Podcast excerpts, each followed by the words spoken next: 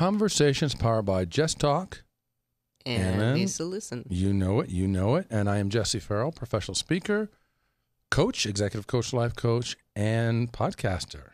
And I am Lisa Bybee of Lisa Listen, VP of Sales and Marketing for Just Talk, success coach, and podcaster. And you have, along with me, a special guest in the house. Who? What say you? Who is that special guest? We have Mr. Hugh Senay. He is... Whoa. How about a round of applause for Mr. Hugh Senay? Let's tell it like it is. He is the Vice President of Customer Experience at the Las Vegas Convention and Visitors Authority. And short for LVCVA? That's the one. He... the LVCVA is the destination marketing organization for the Las Vegas and Southern Nevada, and its mission centers on attracting visitors by promoting the destination as the world's most desirable destination for leisure and business travel. The LVCVA also owns and operates the Las Vegas Convention Center and Cashman Center. Did you know that? I did not know the last part, but I can tell you this is going to be a very exciting show. Hugh, thank you for being on the show. Welcome here, and we're going to have a great conversation. Thank you. Hugh, my first question for you is, what does the customer experience mean? Well, it's a department that was created by our CEO and president, Rossi Ralenkotter, back in 2006, and the utmost importance to him is taking care of the customer. He felt that we weren't doing that properly. If we ever take them for granted, it's a bad mistake. He'd seen that happen in other destinations, and he was determined it was not going to happen in Las Vegas. So that was the top priority. We've got to focus on the customer. So he created this department, and initially it was just one person with an admin assistant, but has since grown, taken on additional responsibilities within the organization. So I think I have the best job in the organization other than maybe his. And wow! And you go ahead. No, I have to say that when Jesse and I met with you last month, that I have never met anybody more passionate about their job and for the duration you've been at your job as you. Well, yeah, most people at this stage of their career are thinking and counting days till retirement, but I just am fortunate that I'm doing what I am. It's just like the dream job toward the end of my career, and so I look forward to going into work every day. I have a great group of people under me that work with me, and every day is different. That's the way the LVCVA is. I think it's not just my department. Other people will tell you the same thing. People don't leave there. It's such a great place to work. That's a story when you can tell the people don't leave. In fact, our topic today, how to master the customer experience, Hugh is the perfect person to be on to talk about this. You mentioned something even in your early response for the first question that Lisa asked. You mentioned about the boss. Well, who was the boss that discovered, wait a minute, we need to improve this customer experience? Who was that person? It's a real special individual. His name's Rossi Ralenkotter. He came to Las Vegas at the age of 2. He is Mr. Las Vegas. Oh, nice. He is just, he's been with the organization 43 years. Wow. That's really rare to see something like especially that. Especially these days. Absolutely. Yeah. And he's just regarded as the go-to guy in Las Vegas. And when things turned bleak back in 2009 and, you know, people are, is Vegas still open or not? People rallied around him, and he was the one they went to say, how are we going to convince people that, you know, we are active and alive? And he's been a real leader in the industry, not just in Las Vegas, but nationwide, internationally as well. Well, no, that's huge. And you mentioned that he said that, you know, that was a bad thing for if we deliver a poor customer experience. Not only is it bad, it's also very costly. We actually can't afford it, even though Las Vegas has a wonderful name. And I always say all roads lead through Vegas. When I'm traveling, Hugh and Lisa, when I'm traveling, when people engage me, if I don't want a long conversation, they ask where I'm from, I always say Northern Nevada, or I'll say Reno. If I say Reno, nothing against Reno, they never engage me in any further question. If I say Northern Nevada, they may say, well, where's that? Or they may not say anything. But if I say Las Vegas, they won't leave me alone until we get to Vegas. We have, absolutely. We've created a brand called Las Vegas, and it's universal. Yes. Where else do you land at an airport and have people applaud? Yeah. I mean, it just doesn't happen very often. It's just a phenomenal story. It's the most unique destination in the U.S. I go through some of the statistics of the number of hotel rooms, the inventory of over 149,000 rooms, and an airport 10 minutes from anywhere. Right, that's decent decent weather. I mean, it's going to be in the mid-60s next week here in January, but... we're a tough competitor for these other cities, but it is something special. If you meet people wherever you are, once you tell them you're from Las Vegas, you're right. It's all over. It's game on. Yeah. But now you say we're a tough competitor, and we are. We're a force to be reckoned with, but people do also have other choices. So that customer experience back to you becomes profoundly important because they do have other choices. I mean, Orlando's not a bad choice either with some of the things they have. In fact, it's a very good choice, and they're always in the top three, if I'm correct, right? Right. We just announced that last year, 42.3 million people came to Las Vegas. Wow. All-time record. Broke the record year? From the year before, 2015. Yes. Wow. 43 million. Yeah. So, can you count that high, Hugh? Because I have trouble. I'm not trying to roll you under the bus, but I have trouble after about a million or so. Well, we're not done yet. Okay. And we don't have that much time for him to count that high. So another show, another day. We already have a new goal of 45 million. Wow. So, impressive. Yeah, we can't rest on what we have. And as you know, there's more coming in Las Vegas with the Genting Project, the Elan Project. We have a brand new arena opening April 1st. Monte Carlo. A lot of excitement. Yes, that's a beautiful property, and they're about ready. Monte Carlo's about ready to raise their game. They're already a very nice property, beautiful property. They're about ready to step up their game, putting that arena there, because that's going to bring a lot of magic, both to the facility, to the Strip, to our offering, to attracting other entities here, companies. I'm sure the NBA might be taking a look at that. I don't know for sure, but my guess would, why wouldn't they? Oh, absolutely. Have a basketball game on the Strip at Monte Carlo? Most of the players are here quite frequently in the off-season, sometimes during the season. But, I used to serve some of those players during the season. It's really popular. The tax incentives in Nevada, it's a natural. So it's only a matter of time. Very cool, very cool. You have more questions for Hugh? Because I really want to learn more about this. I want our listeners and our audience to hear the magic, because this is a wealth of knowledge. This is an institution sitting over here. Yes, indeed. I mean that in a respectful way. That's an old term, isn't it? Oh, it is, not probably. Yeah. But I'm an old guy. Oh. How do you build loyalty? I think you just have to deliver on a positive experience for everybody that comes through the building. And we talk about when people do arrive in Las Vegas, if they wait in the cab line for an extended period of time or get stuck in traffic at Swenson, Tropicana, they get to the hotel room and it's not ready for them. Those are bad experiences. Mm-hmm. So it all starts from the very beginning. And Vegas has figured it out. The people in the hotels are really good at it on how they address everybody, but it's just critical that we don't take anybody for granted. We treat everybody as a VIP. It's pretty basic, sales 101. But our staff, our people have to engage everybody that walks into the building. We have to assume that they're Bill Gates or Warren Buffett. You just don't know. We tell them to stop, help people. Nobody's going to criticize you if you're painting a wall, and you can tell if somebody needs directions or is confused. And so we encourage them to do that. We call it living the brand. Know what's going on in town. Know the building well enough that you can point out where what's in the building and where they need to be. So it's real critical. That trickles down throughout the organization. Mm-hmm. Don't you also believe, though, Hugh, that it also comes down to everything you said is all right on point. I agree. That's also seeking to show up to ensure that things go well and pressing on the things that go well. But what about when things don't go well? I happen to believe that creates an opportunity.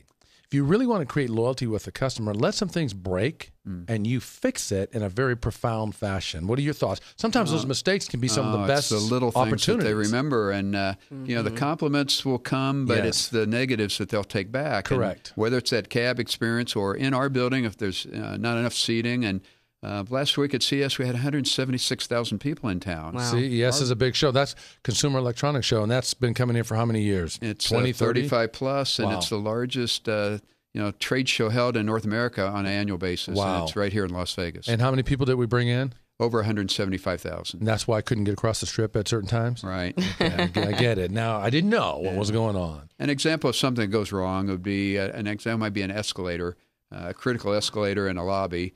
If that goes down for an extended period of time, it's really a problem for the show. So to correct it this year in particular, we've had our security guards with a key that can reset it if it gets jammed.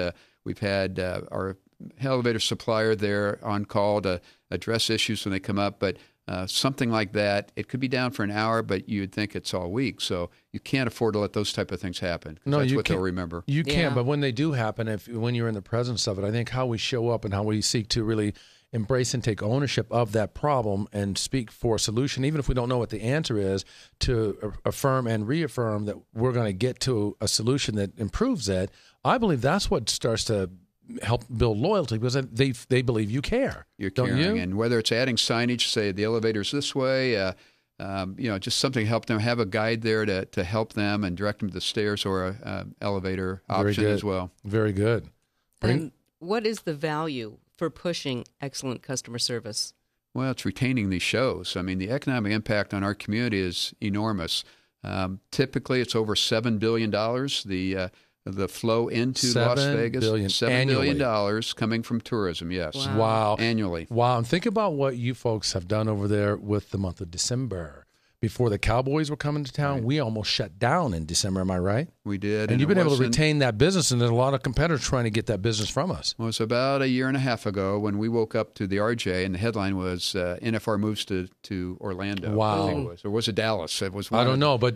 Yeah, but I just know you felt like you had a couple pair of hands around your throat when that happened. When you woke up, I'm sure it was not a good feeling, and I thought this. I think was it the stomach? Something. Well, it was all over. And I know how important those first 2 weeks of December are here. And yes. Before we had NFR, which this was their 31st year that just concluded in December, the hotels would shut down entire wings because there just wasn't any activity. Nobody wants to travel in December, but that event, bringing it from Oklahoma City. You know, they've sold out for over 250 straight shows. Wow. It's phenomenal, and it's what's come with it and how it's grown at the Orleans and at South Point, all these auxiliary events, Fremont Street.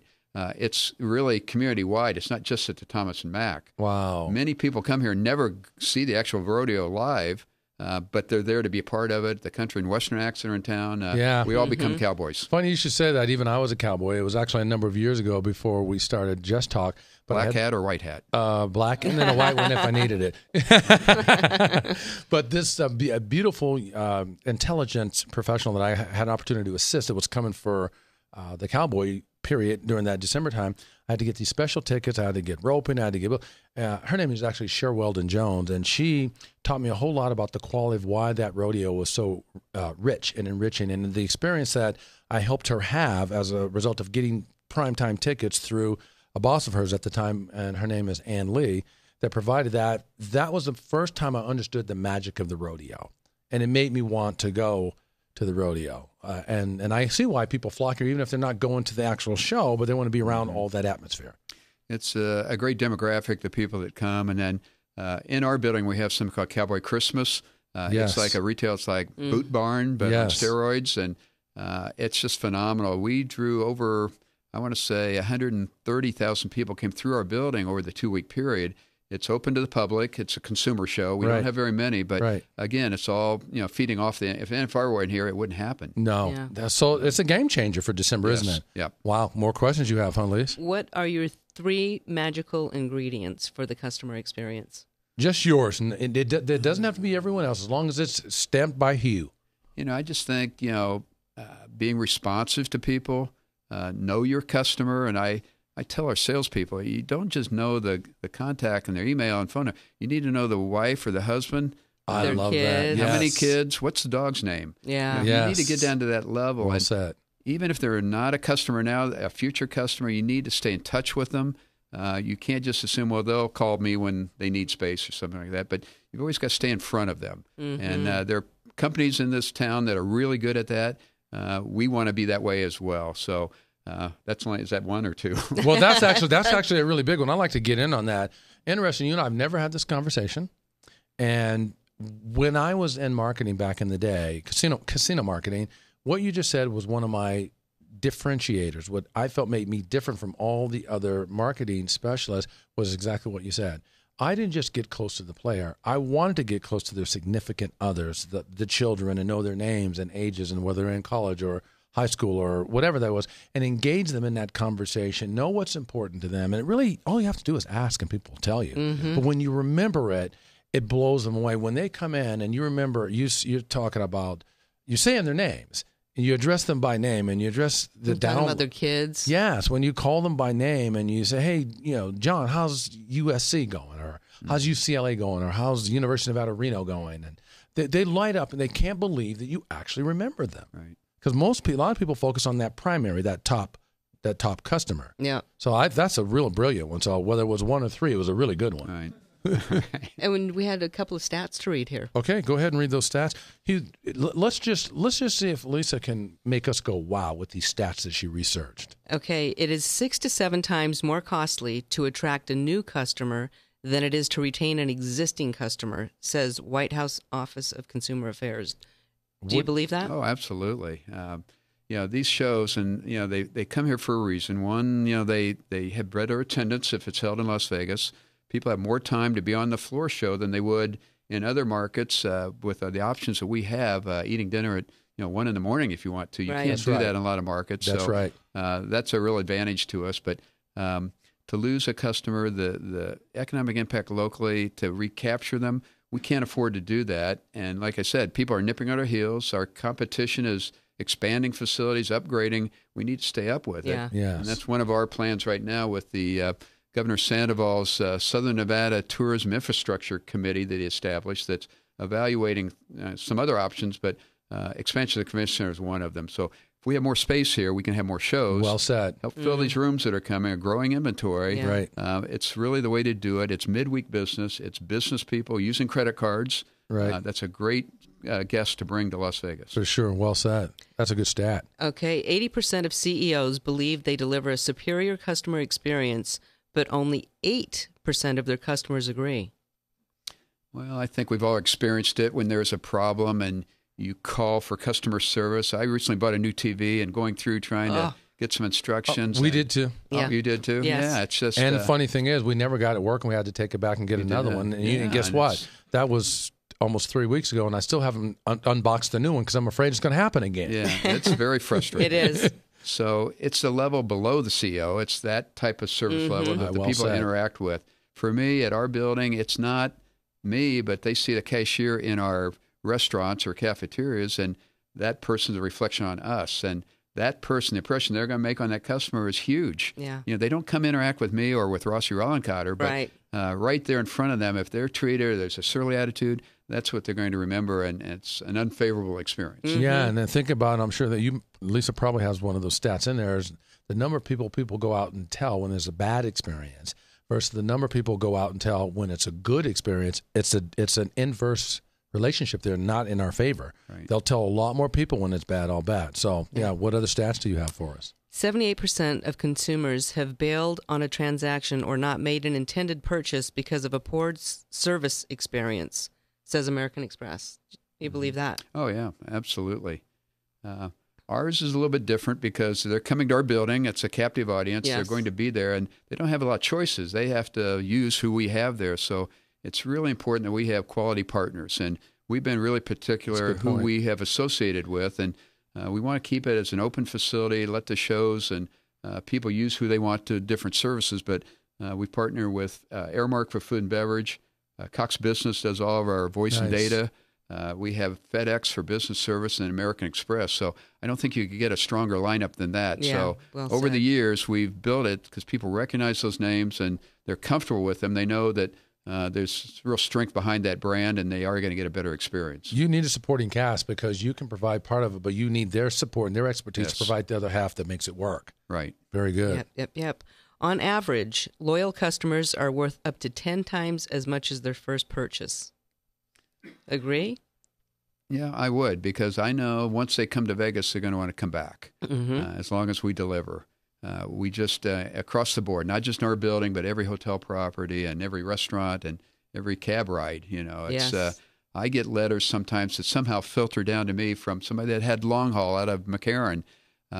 And I answer every one. I'll either call them or email them at least, but get back to them. And people, that really means a lot.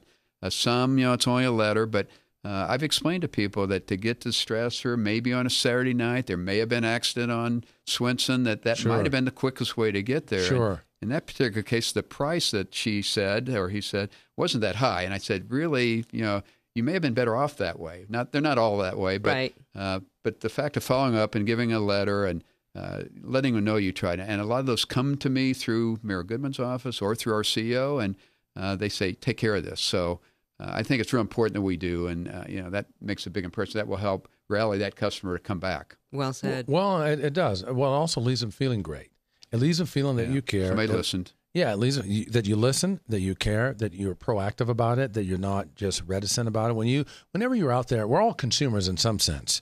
Whenever you're out there and as a consumer, even if you don't have high demands, you want your most minimal demands being met. Like what is fair and what is right to get, equal value for whatever it is you're purchasing, because you're paying for whatever that service is on some level. Mm-hmm. You want at least the basic level back. When people fall below the basic level of proper apology or sincerity on the service cycle, it leaves a very bad taste in your mouth no matter what that thing is that you're looking to consume.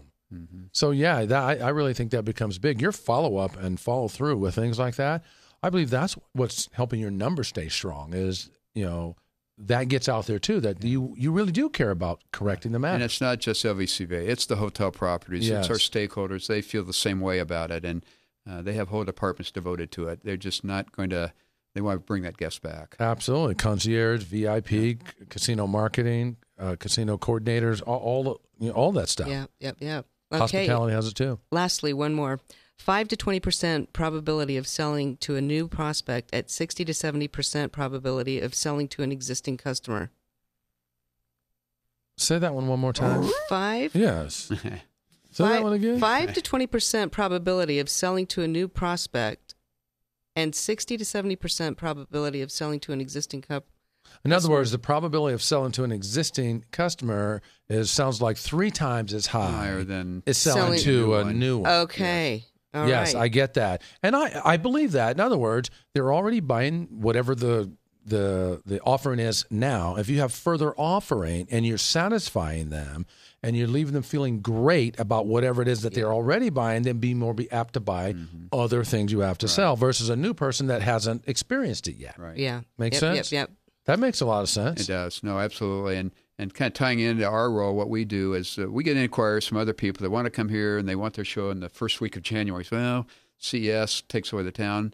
There's certain time frames, and either we're booked and we don't have anything for them, but we will share that lead with Sands Expo, Mandalay Bay, say, have you thought about them? Maybe they have dates, and we help them find a home. So we don't compete. If they can't be in our building, that's fine. We just want them in this destination. For sure. Mm-hmm. Same with hotel. The corporate events that come here. Not everybody can afford the Bellagio, but maybe they can afford Flamingo. So there are a lot of price points, a lot of options, but the authority's job is to share those leads and help them find a home, get them in the destination.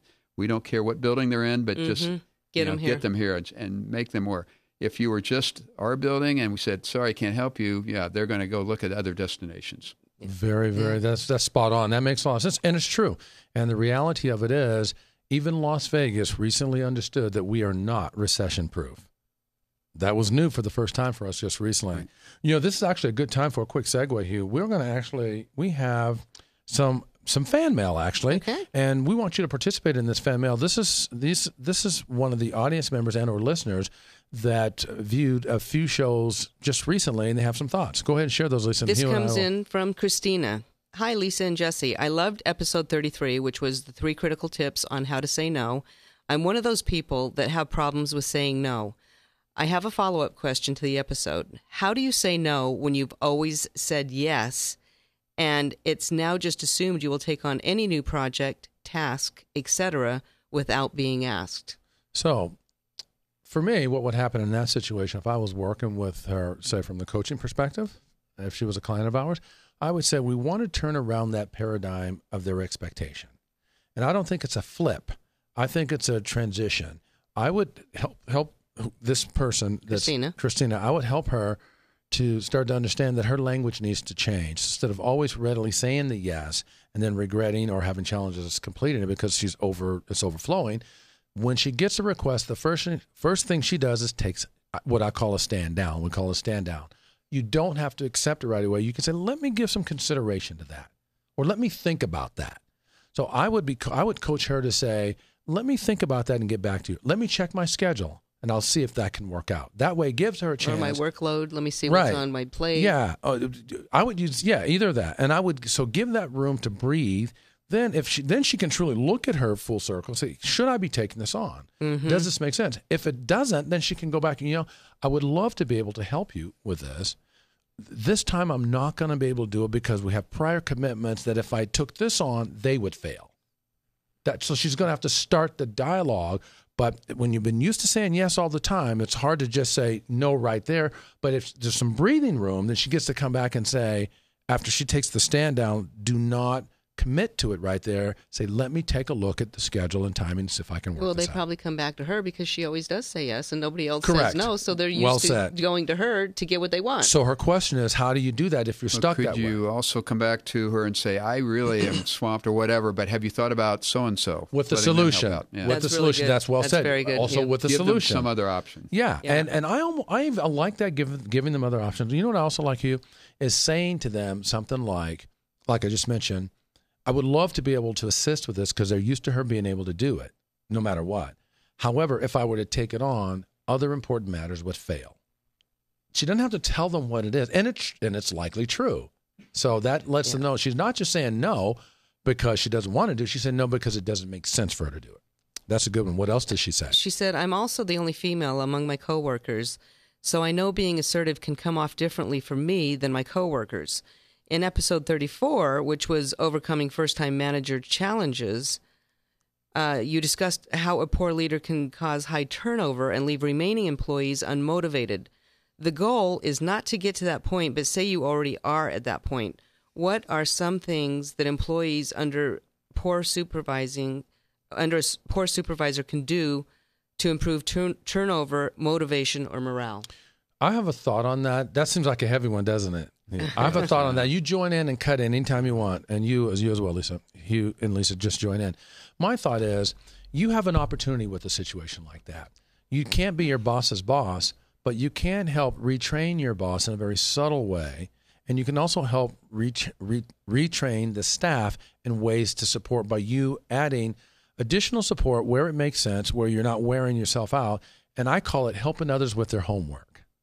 I found that when I was in corporate America, I grew incredibly great relationships with the people that I work with for the most part, almost all the time, and other departments and people directly in my department by helping them with the things they were not good at, by offering the things that I may have been better at or really good at. Say, Hugh, would you like? Let's assume, Hugh, you had a problem with, let's say a new directive that came out, and let's say they were going to come to your department, they were going to have you. You had to pass, it was either pass or fail, and they had your boss on the other end of the line, and you had to be on the spot to answer these customer service-related questions.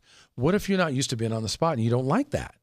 Well, that actually happened in one of the places I work. Well, the people that were just mortified and literally in tears crying over it, I pulled them aside, and I said, I think I can help you with this if you like. How many people do you think rejected my help? Zero. Yeah. So help them with the things that you are good at where you can help them and ask for their permission, and they will typically do that. Now, the help you're providing would be the things that would help those supervisors and managers be better at the things they're not, and the team to be better at managing the things that the bosses may not be good at. Does that make sense? Yeah. No, I call it helping with the homework. Yeah. But also sounds like they need a better communication on the inside, because when it says the things with employees with poor supervisor, how do we improve turnover, motivation, and morale? Communication. Let's have good, open, and honest communication. But what if your boss is a poor communicator? Mm-hmm. Now how do you do good communication? Yeah. That's what I'm saying. Yeah. You have to find a way to help them with their homework. The homework that they stopped doing that needs to be done to raise the equity of that situation. Yeah, that's a good thought. Yeah. But what if the boss is a terrible communicator? Yeah. Wow. What else? Did she say anything else? No, I like this Christine person. She just said thanks in advance. She's really enjoying the show. Keep up the great work. You tell that woman. Thanks for challenging the panel. Hugh, very, very good having you on the program. Oh, thank you, Jess. Tell us what did you like best about being on Conversations? Well, this was unique. It's the first time I've had this kind of experience. Another good one for me. And you two have made quite an impression on me. I'm glad that I met you recently through a mutual friend. It's just a real bizarre story. Can I say his name? Yes, you may. Yes. His name is John Kittle. Phi Alpha John. Hey, John and Annie. Phi Alpha John. So John Kittle and Annie Kittle, the two sweethearts out of Florida. They're two blonde beauties is what they are, and John is a charmer. And we thank you for the introduction to Mr. Hugh. We do. And so you realize, did you talk to your bride? Did you let her know we're going to be spending some nights with Stan and Night with you from occasionally when we feel like it? Did you let her know? I haven't broken that to her. Okay, fair enough. And when is this taking place? Right. Do we need to get permission from John? You think John will let us do that too? Yeah. Well, I think we need it from Hugh first. Yeah, fair enough. No, this was really powerful. You are a perfect fit for this subject matter. I mean, the customer experience and how to empower that and embrace that, the way you responded, the offering. I'm sure our listeners and our audience, folks out there, I wouldn't be surprised if we didn't get more. In fact, you now have to tune in to the next episode. You're committed. Definitely, I will. I may write in myself. Right. You have some questions that you might want answered. Yeah. No, but I guarantee there's going to be someone to write in about this dialogue and this communication and this conversation. So it'll be good for you to hear that. So you we can count on John Kittle for one. Yes, he better. Indeed. John Kittle, if you're out there listening, you better write in. Yeah, no, this is good. So you have left me feeling in a way that we've had a number of really great experts on the program like yourself, but this was a nice rhythm to a brand new relationship with a wonderful stride and wonderful step. And you left me feeling great. And Lisa has a saying about leaving people feeling great. What is it all about, Liz? It is all about how you leave them feeling, Hugh. Thank you so much. Thank you for having me.